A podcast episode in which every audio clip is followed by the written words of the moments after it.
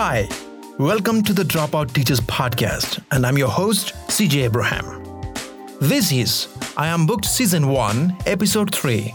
In this podcast, I'll be talking about what are the different elements in a book. So, here we go. Let's answer the first question What are the different elements in a book, or what are the literary elements? Well, let's take a minute and imagine a house. Stick with me. Here, what are some of the things that um, you would absolutely have to include in order to make a house? Some of those non negotiable elements are um, a roof, um, walls, a kitchen, and a bathroom, probably. If you didn't have these elements, you wouldn't have a building. So you might not even have a building. So, pretty similarly, the elements in a book are, um, we call it the literary elements, are the things that all literature, whether it's a news article, um, a book, or a poem, absolutely have to have. Just like a house, the elements um, might be arranged slightly differently, but at the end of the day, they are usually all present and accounted for. Literary elements are the fundamental building blocks of writing, and they play an important role in helping us write, um, read, and understanding literature. You might even say that literary elements are the DNA of literature. So, now let's take a more in depth look at the most common elements in literature. For each term in the literary elements list, which I'm going to share it with you along with um, literary elements definition, not quite the proper hard definition, but I'll try to put it like real smooth and subtle way, and an example of how the elements work. Number one, language. Unquestionably, the most important um, literary element is language. Language is defined as a system of communicating ideas and um, feelings through signs, um, sounds, gestures, or marks. Language is a way we share ideas with one another, whether it's um, through speech, text, or even performance. Obviously, um, in order to read a book, you need to understand the language it's written in because language can also be an important tool in understanding the meaning of book. Number two, the plot. The plot is the chain of events, like the progression of events taking place between um, the beginning to the end of the story, or from the first line in a book to the last. To put it in a simpler way, plot is what happens in a story. But I would like to give you even a bit more here. Here are six elements that makes a perfect plot. People you might be thinking, yeah, yeah, I know it's a lot of content. I thought this would be very important to you as this is something like um like a story skeleton. Ooh, creepy, eh? Okay, let's dive in. So, what's the first one? It's the beginning. This is the very beginning of a story. During the exposition, the uh, beginning is also called the exposition. This is where the authors usually introduce the major characters and settings to us. Next, conflict. Oh, just like in real life, the conflict of a story is the problem that the main characters have to tackle. There are two types of conflict that you will see in any plot the major conflict which is the um, overarching problem that characters face. The other one is the minor conflicts. On the other hands, are um, smaller obstacles characters have to overcome to resolve the major conflict. And it's not a compulsion that every story you pick has to have two plots in it, as that depends on the author, length of the story, and so. Next, rising action. Well, Rising action is uh, literally everything that happens in a story that leads up to the climax of the plot. Usually, this involves the lead character facing and conquering minor conflicts, which is what keeps the plot moving forward. More importantly, Writers use a rising action to build the tension that comes to a head during the plot's climax. Yes, you guessed it right. The next one is climax. The climax of the plot is the part of the story where the characters finally have to face and solve the major conflict. This is the peak or pinnacle of the plot where all the tension of the rising action finally comes to a head. You can usually identify the climax by figuring out which part of the story is the moment where the protagonist or hero will either succeed or totally fail. Next, falling action.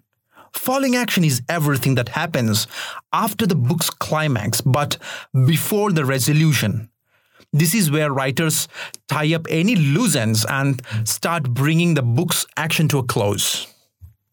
And finally, resolution or a denouement. This is the conclusion of the story. But just because it's called resolution doesn't mean every single issue is resolved happily or satisfactorily. There is a spoiler alert now.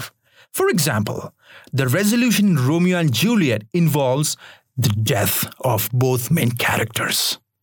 This might not be the kind of ending you want, but it is an ending, which is why it is called the resolution. If you have ever read a Shakespearean play, then you have seen the plot just we outlined just now. But even more contemporary novels like The Hunger Games also use this structure, as I've told you just before. Plot arc is just like a story's skeleton. All right, let's continue the main list we are discussing the most common elements in literature. Number three, mood. The mood of a piece of literature is um, defined as the emotion or feeling that readers get from reading the words on a page. So, if you ever read something that made you feel tense, scared, or even happy, you have experienced mood firsthand.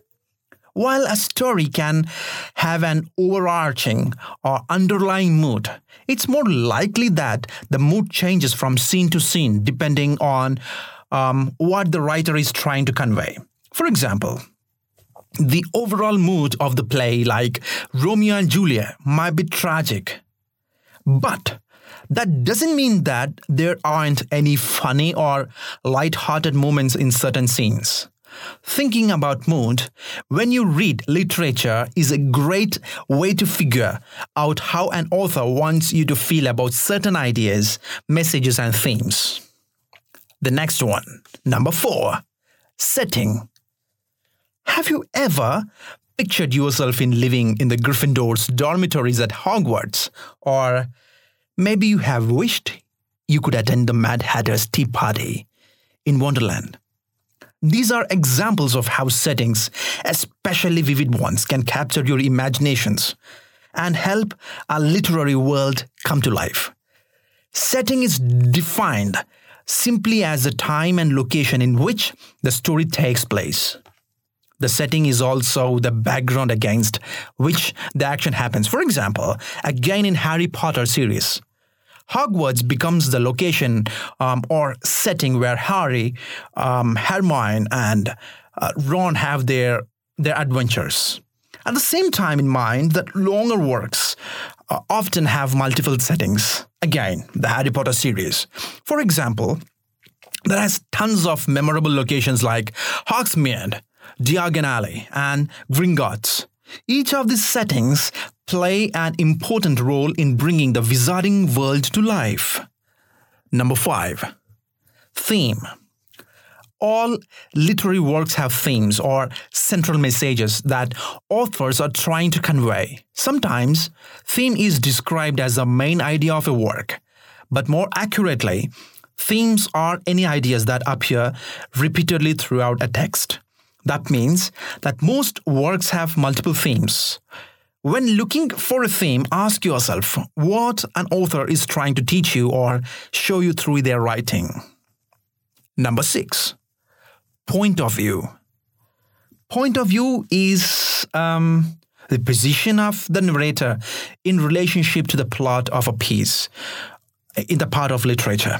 In other words, point of view um, is a perspective from which the story is told, like the first person, second person, third person limited, and third person omniscient.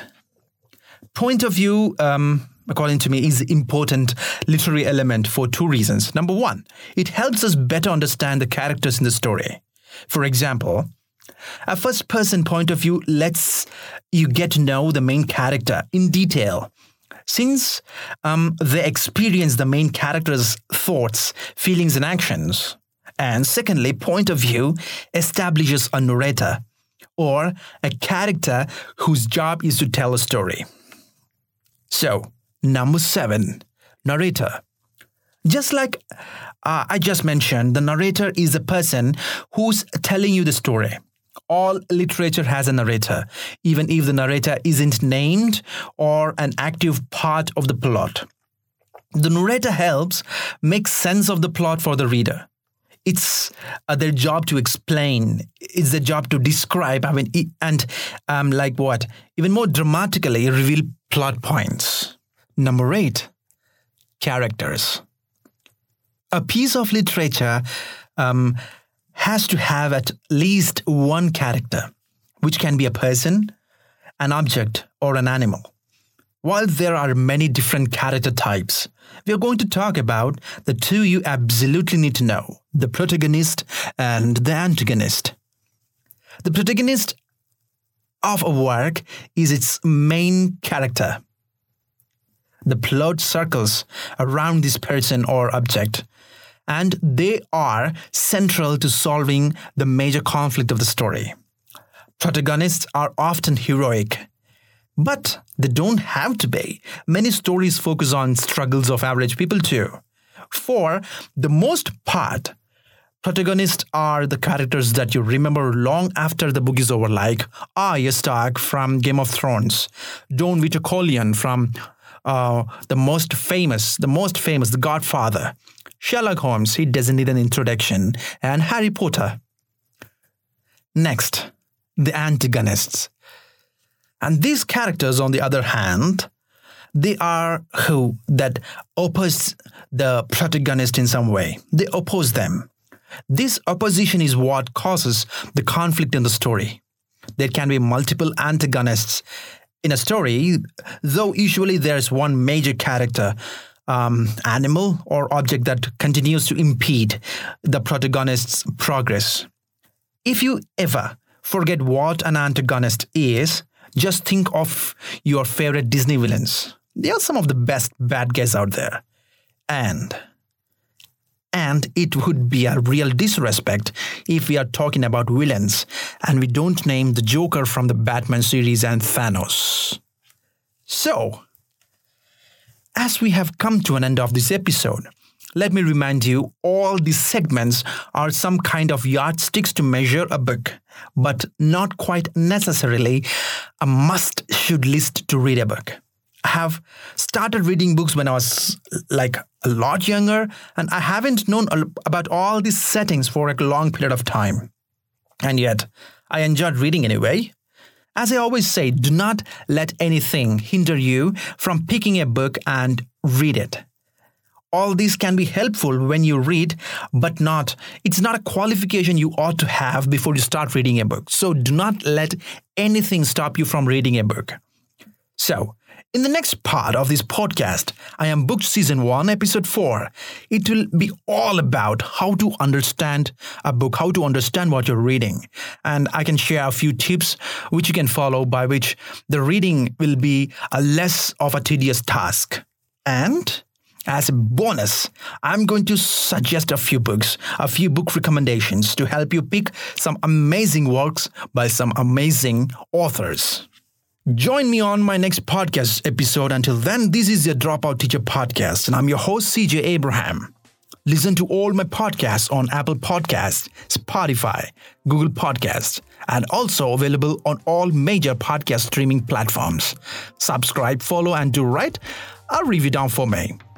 Also, to visit my website, joeabraham.me for more details. Or if you have any particular request, you can contact me in the Contact Us section. Follow me on my Instagram page at the Dropout Teacher. Even drop me a DM. Until next week, see you soon, amigos. Ciao.